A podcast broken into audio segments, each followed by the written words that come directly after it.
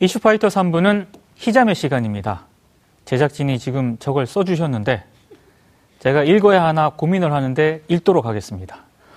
밥 잘 사주는 예쁜 누나, 손예진 씨만큼이나 아름다우신 이슈파이터의 국민 누나 두 분을 소개해드리겠습니다. 야당 누나 진수희 전 의원 나오셨습니다. 아유, 오십시오. 안녕하세요. 여당 쪽 누나 최민희 청와대 정책기획위원 자리하셨습니다. 어서 오십시오. 안녕하세요. 네. 누나라고 부르니까 좀 어색하지 않으시죠? 아니요, 아주 좋은데. 저는 동생이 없어요. 아, 막내라. 예. 그래서 네. 누나, 언니 이런 말 좋습니다. 네, 알겠습니다. 아까 손예진 씨만큼이나 이런 부분을 굉장히 좋아하시더라고요. 최민희 전 의원께서. 아, 그렇게 보였나요? 진소희 의원님도 속으로 좋아하세요. 네. 아유, 좋아요. 알겠습니다. 그 이렇게 시작은 좀 저희가 따뜻하게 시작을 했는데 다뤄야 할 이슈가 오늘 좀 굉장히 민감한 이슈들이 많아가지고요. 민주당 손혜원 의원 그리고 서영교 의원의 이 재판 청탁 의혹 이번 주 내내 지 민주당이 곤혹스러운 그런 상황인데 일단 두 분 먼저 이 사안을 어떻게 보시는지 우리 진수희 전 의원님부터 한번 저는 지금 저 두 사안의 주인공들이 다 여성 의원이라는 게 그렇죠. 제가 여성 의원 출신으로서 네. 좀그 안타깝고 좀 착잡한 마음이 예, 듭니다. 예. 민주당이 말씀하신 대로 네. 굉장히 곤혹스럽긴 하실 텐데 그럼에도 불구하고 어제 내려진 당 차원의 네. 결정 제가 보기에는 좀 아무 징계도 조치도 없었던 거나 마찬가지라서 네. 국민들의 눈높이로 볼 때는 한참 거리가 있는 결정이었다. 네. 그래서 좀 후폭풍 이런 것도 각오를 하셔야 되는 거 아닌가 민주당에서 음. 뭐 그런 생각을 했습니다. 그리고 어제 그 조치가 마지막 조치는 아니기를 네. 저는 기대를 해봅니다. 최민희 전 의원께서는 어떻게 보고 계시나요? 이 곤혹스러운 상황 맞고요. 네. 그리고 어, 어제 민주당에서 취한 조치가 마지막이 아닌 것 같습니다. 네. 왜냐하면 어, 손혜원 의원은 손혜원 의원 자신이 이 사안을 어, 검찰 조사를 의뢰하겠다는데 그 형식이 어떻게 될지 모르겠습니다. 그러니까 네. 이게 좀 더 사실이 확인돼야 될 것 같아요. 이쪽이든 저쪽이든. 그래서 음. 진행형이기 때문에 민주당 입장에서도 어, 지금까지는 투기는 아닌 것 같다잖아요. 네. 예, 그리고 SBS의 경우도 투기 부분에서는 조금 바뀌었거든요. 네네. 예, 그래서 지켜봐야 된다. 이고, 그 다음에 서영교 의원도 마찬가지입니다. 검찰에서 우선은 임정헌 전 차장 기소가 먼저다. 예, 이렇게 얘기를 했고, 네. 이후에 나머지에 대해서는 들여다보고 필요한 조치를 하겠다는 거거든요. 네. 그래서 이게 된다면 직권남용이라는 거잖아요. 그렇죠. 예, 그래서 그 부분도 임종원을 먼저 처리하고, 어, 뭐, 이건 살펴보겠다니까 이 사안이 아직 끝난 게 아닙니다. 그렇기 때문에 민주당에서 선제적인 어떤 조치를 취하기가 어려웠던 게 아닌가 싶습니다. 음. 죄송합니다. 지금 민주당 조치와 관련해서 굉장히 좀 이런저런 지금 뭐 비판도 나오고 미흡했다라는 그런 지적도 나오고 있는데요. 일단 손혜원 의원 건과 관련해서 어, 본인의 해명을 사실상 다 받아들였고 뭐 마지막 결정이라고 보기에는 조금 애매한 측면이 있습니다만 아무튼 징계는 안 하기로 하지 않았습니까? 그러니까 손혜원 의원의 경우는 제가 보기에 예. 어, 손혜원 의원의 동기가 네. 뭐 부동산 투기라든지 이런 건 좀 아닌 것 같습니다. 네네네. 왜냐하면 투기를 하려면 뭐 돈 벌 때 하지 네. 목포의 구도심에 한 건 아닌 것 같아요. 그래서 동기의 순수성이나 공익성은 저는 받아들여야 될 것 같습니다. 네. 그런데 그 문화재를 살리고 목포를 살리는 방식이 예. 너무 특이한 거죠. 국회의원임에도 불구하고. 네, 그래서 근데 이게 그 동기가 순수한다는 건 주변에 손혜원 의원이 목포에 관심을 막 가지면서 네. 주변에 구도심을 살리기 위해서 이런 적산가옥 있고 뭐가 있으니 사라고 얘기를 진짜 많이 했습니다. 예, 예. 권유도 받고 막 주변 사람들이 본인 페이스북에도 계속 네네. 올라왔고요. 네. 그리고 팟캐스트 나가서도 얘기했고 그래서 공개적으로 어, 부동산 투기를 다 같이 하자 이렇게 보기는 어렵지 음. 않습니까? 그러나 그 진행 과정에서 이게 국회의원으로서 어떻게 일을 진행해야 되는지 네. 이런 부분이 많이 아쉽습니다. 음. 예, 그런데 본인이 어쨌든 뭐 국회의원직도 사퇴하겠다. 만약에 내가 투기가 사실이면 예. 차명 재산이 사실이면 이렇게 나오고 있기 때문에 네. 이게 그 부분의 진위는 살펴봐야 될 것 같습니다. 음. 네. 근데요, 의도가 네. 무엇이었든지 간에 예. 이것이 결과적으로 투기적인 성격이 있었느냐 하는 거는 저는 사실상 시간이 좀 흘러봐야 아, 이 지역에 이 예. 지역에 재산상의 가치가 갑자기 몇 배로 더 뛴다든가 네. 하는 걸 좀 봐야 될 것 같고요. 저는 이게 투기냐 투자냐 뭐 이런 논란은 뭐 이미 굉장히 많이 됐기 때문에 이걸 예. 여기서 반복하고 싶지는 않고요. 네. 이 지금 손혜원 의원이 사실 선출직 국회의원이고 말하자면 고위 공직자잖아요. 그렇죠. 근데 우리 국민들이 이 고위 공직자에게 요구하는 거는 단지 탈법, 불법을 저지르지 말아야 된다라는 그 수준을 뛰어넘는 거거든요. 네. 주어진 국민들이 부여한 정치적인 권력에 걸맞는 좀 무거운 도덕적 책임감을 가져라라는 네. 게 국민적인 요구라고 생각을 한다면 예. 거기에 비추어 본다면 손혜원 의원의 이 처신은 매우 부적절했다 이렇게 음. 저는 말씀을 드리고 싶고요. 네. 이 사실은 손혜원 의원 국회의원 한 1년쯤만 해보면 예. 그 이전에 아무리 자유분방한 문화예술인으로 살았다 하더라도 1년 국회 활동해보면 국회의원으로서 할 수 있는 일, 정말 해서는 안 된 일, 안 되는 일, 이 사이에 구분이 저절로 되거든요. 음. 그런 걸로 보면 손혜원 의원은 그 아무리 선한 의도, 좋은 목적으로 이 일을 했다고 해도 네. 그 과정이나 채택하는 수단들이 국민들이 보시기에 좀 석연치 않고 좀 의혹이 되는 지점들이 어, 있었다고 한다면 이거는 네.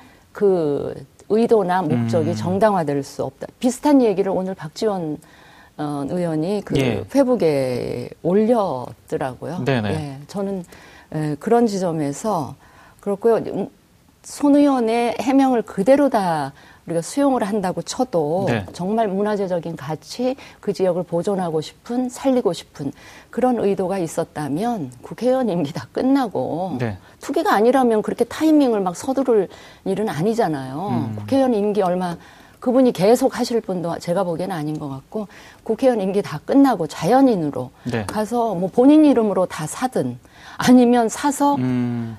나누어 주든 아, 목포시 전체를 다 구입한다 한들 국회의원이 아닌 자연인 손혜원이 하는 일에 대해서 누가 그렇게 문제를 삼겠습니까? 음. 좀 기다리셨다 하셨더라면 좋았을 건데 매우 부적절했다 이렇게 말씀. 근데 지금 손혜원 의원과 관련해서는 그 손혜원 의원과 SBS 보도가 너무 지금 완벽하게 대립을 하고 있잖아요. 그래서 이건 조금 더 봐야 될 것 같은데 그거와는 별개로 어제 민주당의 그 조치 있지 않습니까?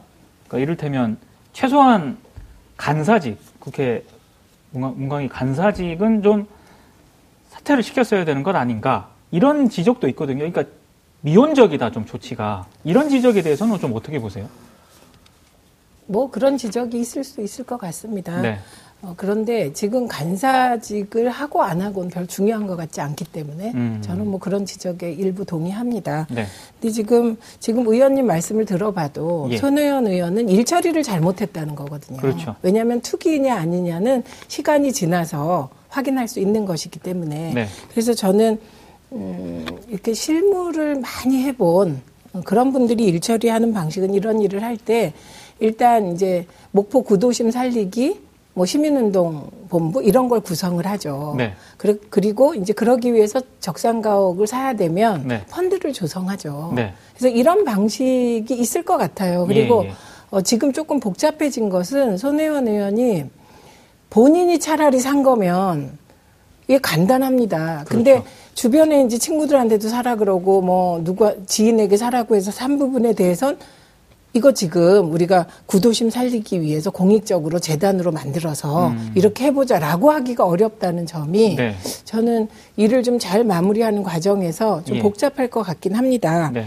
그리고 지금 손혜원 의원의 자세가 예. 뭐 국회의원도 사퇴할 정도라면 네. 저는 뭐 얼마든지 의혹을 풀 수 있는 길이 있을 것 같습니다. 그렇죠. 예. 예. 그리고 어, 손혜원 의원이 뭐 지금도 본인은 억울하다. 이 억울한 부분이 뭐냐면 SBS가 이 보도를 처음에 할 땐 거의 투기라는 식으로 보도를 했는데 네. SBS도 이해관계의 상충으로 약간 그 보도 방향이 바뀌었습니다. 네. 그거는 이제 동기가 투기라고 지금 할 만큼 결과가 안 나왔다는 음. 거죠. 예, 동기와 결과 사이에. 네.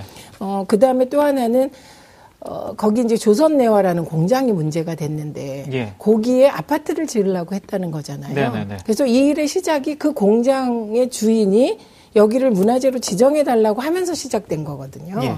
그렇기 때문에 아, 이건 조금 추이를 지켜봐야 되는 면이 전 있다고 생각하고 예. 뭐그 과정에서 손혜원 의원이 부담이 되면 네. 뭐 민주당과 뭐 의논을 해서 좀 더 다른 조치를 할 수도 있겠죠. 음. 그러나 미온적으로 보인다는 부분은 저는 수긍합니다. 음. 저는 제가 이해할 수 없는 대목이 뭐냐면 네. 공인이시잖아요. 그렇죠. 그러면 본인이 아무리 억울하고 국민들이 막 이렇게 시끄럽게 하고 언론이 그러는 게 야속하고 원망스러워도 네. 공인으로서 어쨌든 이런 무리를 일으키고 의혹을 불러일으킨 데 대해서 그다음에 당의 부담을 준 거에 대해서는 네. 좀 유감 표명이라도 일단 한 다음에 음. 본인의 입장을 막 이리저리 해명하는 그런 순서를 밟는 게 보통 공인들이 해야 될 일인 것 같은데 네. 그 유감 표명이 이런 거 전혀 없고 좀 나쁘게 얘기하면 좌충우돌식으로 보도한 SBS 상대로 나는 전 재산 목숨까지 걸 건데 SBS는 뭘 걸 거냐. 음. 또 나경원 원내대표를 향해서도 뭐 걸 거냐. 막 이런 식으로 하시는 게 과연 선출직 국회의원으로서 합당한 태도인가에 대해서 저는 좀 음. 안타깝게 봤고요. 예. 또 하나 제가 정치하면서 뼈저리게 느낀 거는 정말 정치인들은 국민들을 상대로 본인이 아무리 억울하고 국민들이 야속하다 하더라도 그런 식으로 하면 안 돼. 국민들을 향해서는 이제 한없이 낮은 자세로 네. 일단 가는 게 그 맞는 것 같은데 그 부분에서 보면 참 거리가 있는 그런 예. 태도다. 예, 예 영원한 의리입니다. 정치를 예. 한다는 건 그건 네. 맞는데 지금 손혜원 의원에게 문제 제기를 한 게 국민들인지는 저는 조금 들여다봐야 음. 된다고 봅니다. 예. 왜냐하면 이건 SBS가 손혜원 의원을 콕 찍어서 보도를 시작했고 그렇죠. 다른 언론들이 따라서 보도하기 시작했습니다. 예. 그리고 목포 정작 목포의 현지 주민들은 어, 이거 완전히 다른 목소리가 나오고 있고 네. 목포의 현지 방송 보도도 다릅니다. SBS랑 좀 다르죠. 예, 예. 결이 예. 다릅니다. 그러니까 네. 이 구도심에 누가 집을 사겠냐. 그래서 집을 사주는 사람들에게 감사하다 이런 정서를 저는 중앙 언론이 읽어야 한다고 생각합니다. 그러니까 음. 저는 SBS 보도에서 두 가지를 느꼈는데 하나는 왜 SBS가 손혜원 의원을 콕 찍어서 이걸 이렇게 보도했을까? 예. 이게 뭐지? 이런 의구심이 하나 있고 다른 예. 하나는 너무나 시각이 중앙적이고 강남적이고 서울 중심이라는 거예요. 음. 그래서 목포 현지를 조금만 어, 취재했어라도 현지에 가서 취재를 좀 더 확실하게 했다면 그렇게 일방적인 보도는 안 했을 것 같긴 합니다. 네. 그래서 손혜연 의원이 그러는 것은 국민들을 향해서라기보다는 예. SBS라든지 이걸 무조건 규정을 하고 사실이 음. 확인되기 전에 규정하는 쪽에 대한 불만 표시라고 생각합니다. 네. 그런데 이제 보통 정치인들은 정치를 오래 하면 사과부터 하고 어, 빨리 이 소나기를 피해서 네. 다른 네. 큰 의제가 터지기를 바라는데 그렇죠. 손혜원 의원은 역시 뭐 초선이기도 하지만 장인이신 것 같아요. 음. 예, 그래서 어, 그런 것까지 지금 손혜원 의원이 신경 쓸 수 있을까 하는 부분에 대해서는 네. 일치하는 부분이 어, 저도 계속 얘기하는 게 국회의원으로서의 국회의원으로서 목포 구도심 살리기를 예. 문화재 살리기를 하는 방식에 대해서 저는 문제가 있었다고 인정하듯이 예. 지금 그 부분을 신경 쓸 계제가 아닌 것 같습니다. 음. SBS가 너무 일방적으로 몰리고 있고 네. 어, 그렇기 때문에 사실을 확인하고 싶고 억울함을 풀고 싶고 이런 상태인 음. 것 같습니다. 근데 지금 정치권은 네. 이 문제를 가지고 갑자기 청와대 쪽으로 지금 번지고 있거든요. 이건 어떻게 좀 보고 그러니까 계세요? 한국당에서 이 예. 서영교 의원 건까지 같이 묶어서 이제 네. 권력형 비리에다가 예. 손혜원 의원이 예, 그 김정숙 여사와 고교 동기 동창이라는 네네. 그 점을 들어서 이제 초권력형 청와대를 마치 이제 그렇죠. 끌어들인 그렇죠. 그 프레임을 설정을 하고 있는데 제가 예. 보기에는 모르겠습니다. 그 이유 하나만으로 초권력형 비리라고 규정하는 거는 약간 과도한 면이 있어 보이는데 네. 보이는데 어제 민주당에서 서영교 의원은 자진 사임했으니까 됐고 네. 그 손혜원 의원에 대해서는 아까 언급하셨듯이 문화관광위원회 간사직조차도 그냥 유지하도록 네. 한 거는 어 이거는 정말 김정숙 여사 가까운 그런 인연 친분이 작용된 거 아니야 이런 의혹 의심을 음. 또 하게 할 수도 있기 때문에 네. 좀 그런데 어쨌든 저는 이 대목에서 제가 드리고 싶은 말씀은 그렇게 프레임 규정을 하니까 또 청와대에서 발끈해가지고 예의를 지켜라 막 이렇게 나왔잖아요. 네. 그리고 민주당에서도 그러고. 그러다 보니까 이 사안의 핵심이나 본질을 비껴가는 측면이 있어요. 음. 그래서 저는 저는 뭐 제가 속한 제3당이니까 예. 1당, 2당 거대 양당이 서로 이렇게 이야기하면 한쪽은 막 김정숙 여사를 끌어들이려고 하고 네. 한쪽은 그거 방어 하는 이 과정에 이 손혜원 의원 이 사안의 본질이나 핵심이 비껴가는 네. 저는 비껴가는 빌미를 한국당에서 왜 저렇게 제공하는지 그 점에 네. 대해서 좀 어, 문제 제기를 하고 싶어요. 어쨌든 네, 핵심 본질로 돌아가라. 네. 네. 저는 어떤 사안이 터졌을 때 사실 이기는 장사는 없습니다. 그렇죠. 예, 거짓말은 밝혀지게 되어 있기 때문에 네.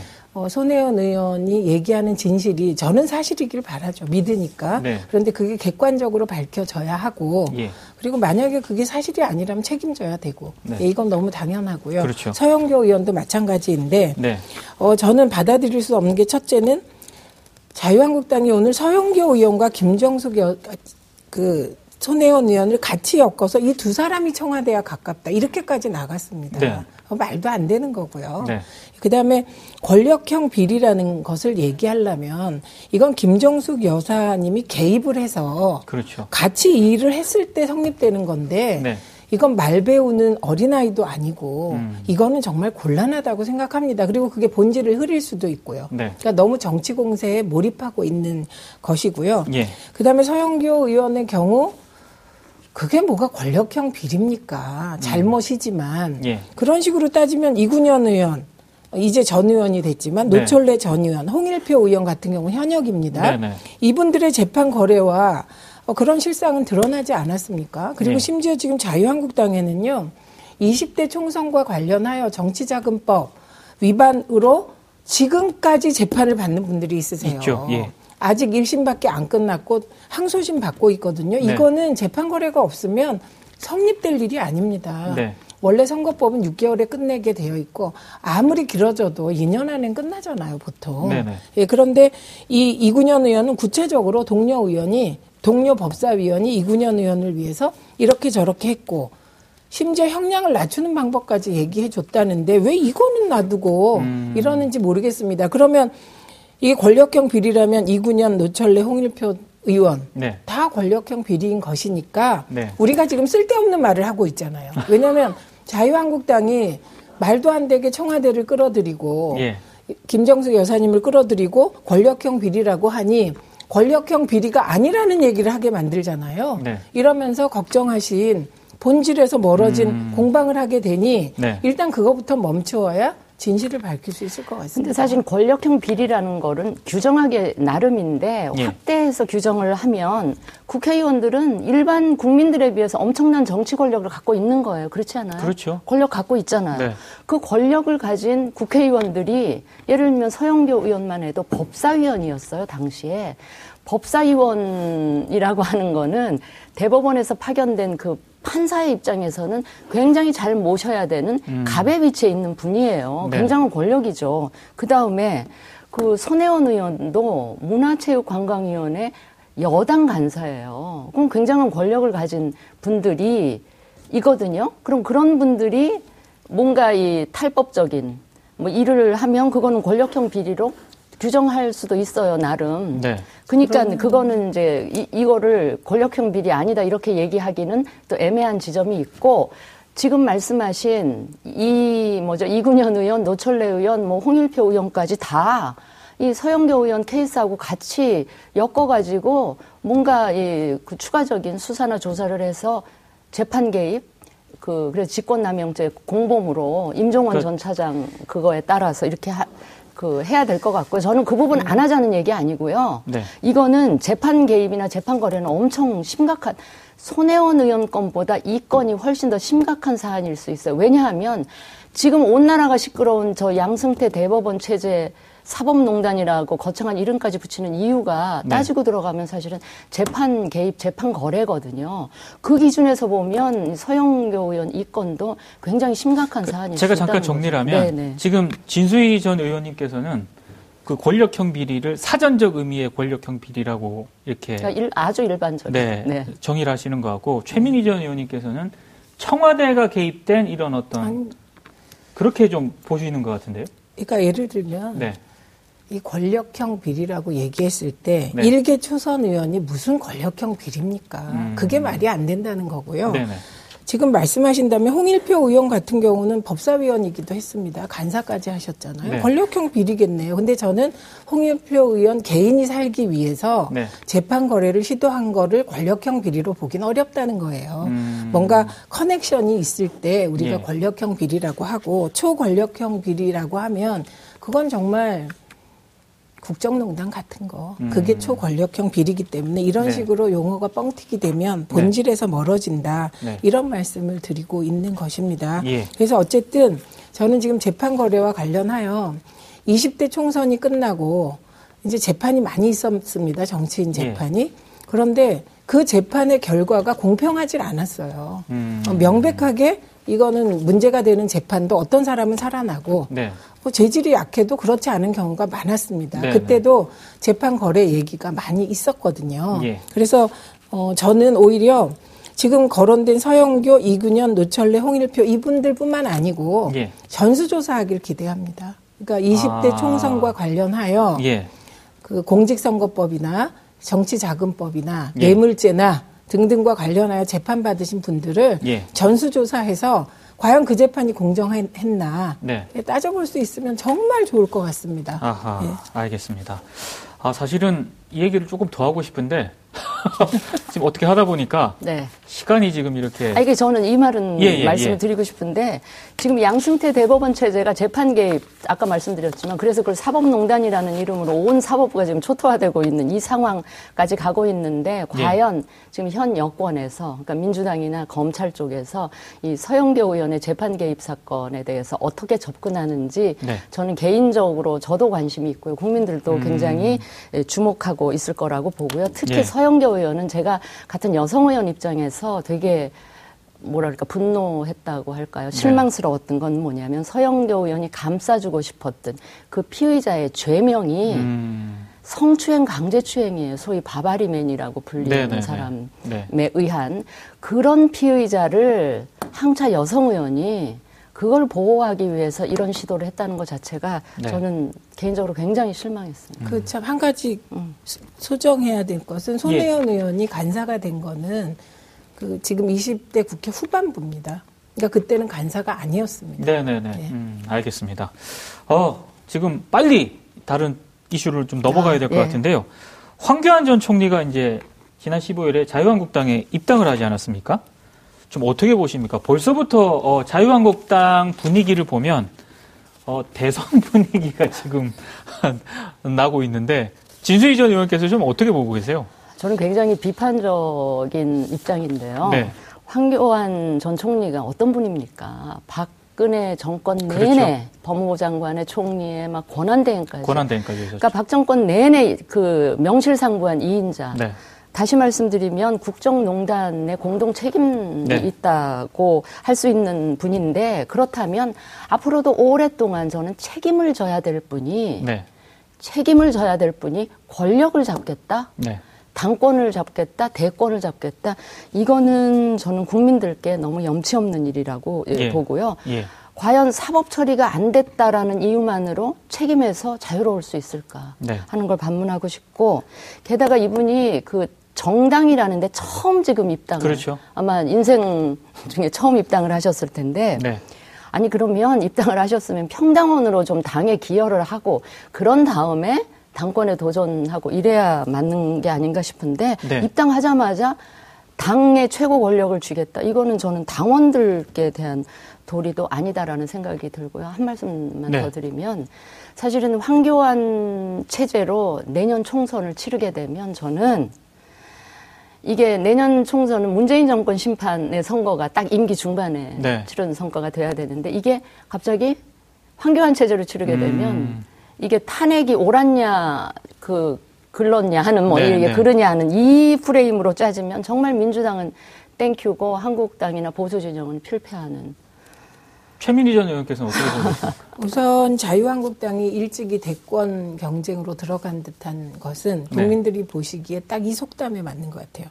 떡 줄 사람은 생각도 안 하는데 김치국부터 마시고 있다. 네. 그래서 더 보탤 말이 없고 네. 황교안 전 총리의 경우는 뭐 동의를 하면서 유시민 이사장하고 너무 대비됩니다. 네. 유시민 이사장은 음, 민주당과 문재인 정부가 어려워지니까 네. 어, 문재인 정부가 이렇게 어려워진 원인이 정책이 제대로 전달되지 못하고 가짜 뉴스가 영향을 준 게 아닌가. 네. 그래서 위기에서 도움을 주겠다고 나와요. 음. 본인은 정치를 안 한다 안 한다 하는데 그러면 그럴수록 사람들은 더 믿는 거죠. 네. 반대로 황교안 전 총리는 자유한국당 어려울 때는 어디 계셨는지 뜸들이시다가 네. 지금 지지율이 올라가니까 네. 지금 나타난 이 행보를 어떻게 사람들이 진실하게 보겠습니까? 네.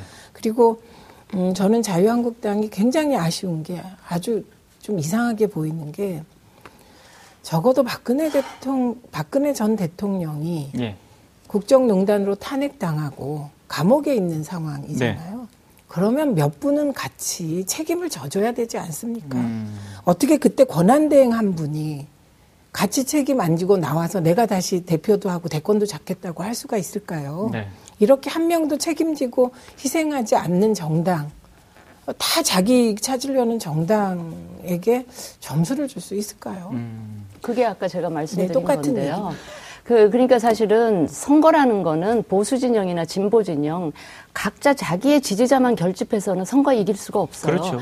중도층의 표를 끌어와야, 그러니까 중도층의 확장성이나 중도층의 소구력이 있을 만한 후보를 내야 그게 선거 승리 확률이 높아지는데 과연 황교안 전 총리가 당의 얼굴이나 음. 후보가 음. 되면 확장성이 있겠는지 중도층의 소구력이 있겠는지 그거를 정말 저는 보수 진영에 계신 분들도 자기 개인의 소 이익만 생각할 게 아니고 네. 보수 진영 전체의 대의 명분을 위해서 좀 전략적인 판단을 좀 해주셨으면 좋겠다 는 말씀을 드리고 싶습니다. 알겠습니다. 원래 준비한 소식이 하나 더 있었는데 시간 관계상 여기서 좀 마쳐야 될 것 같습니다. 두 분 말씀 여기까지 듣겠습니다. 고맙습니다. 1월 18일 금요일 이슈파이터 마치겠습니다. 시청해주신 여러분 고맙습니다.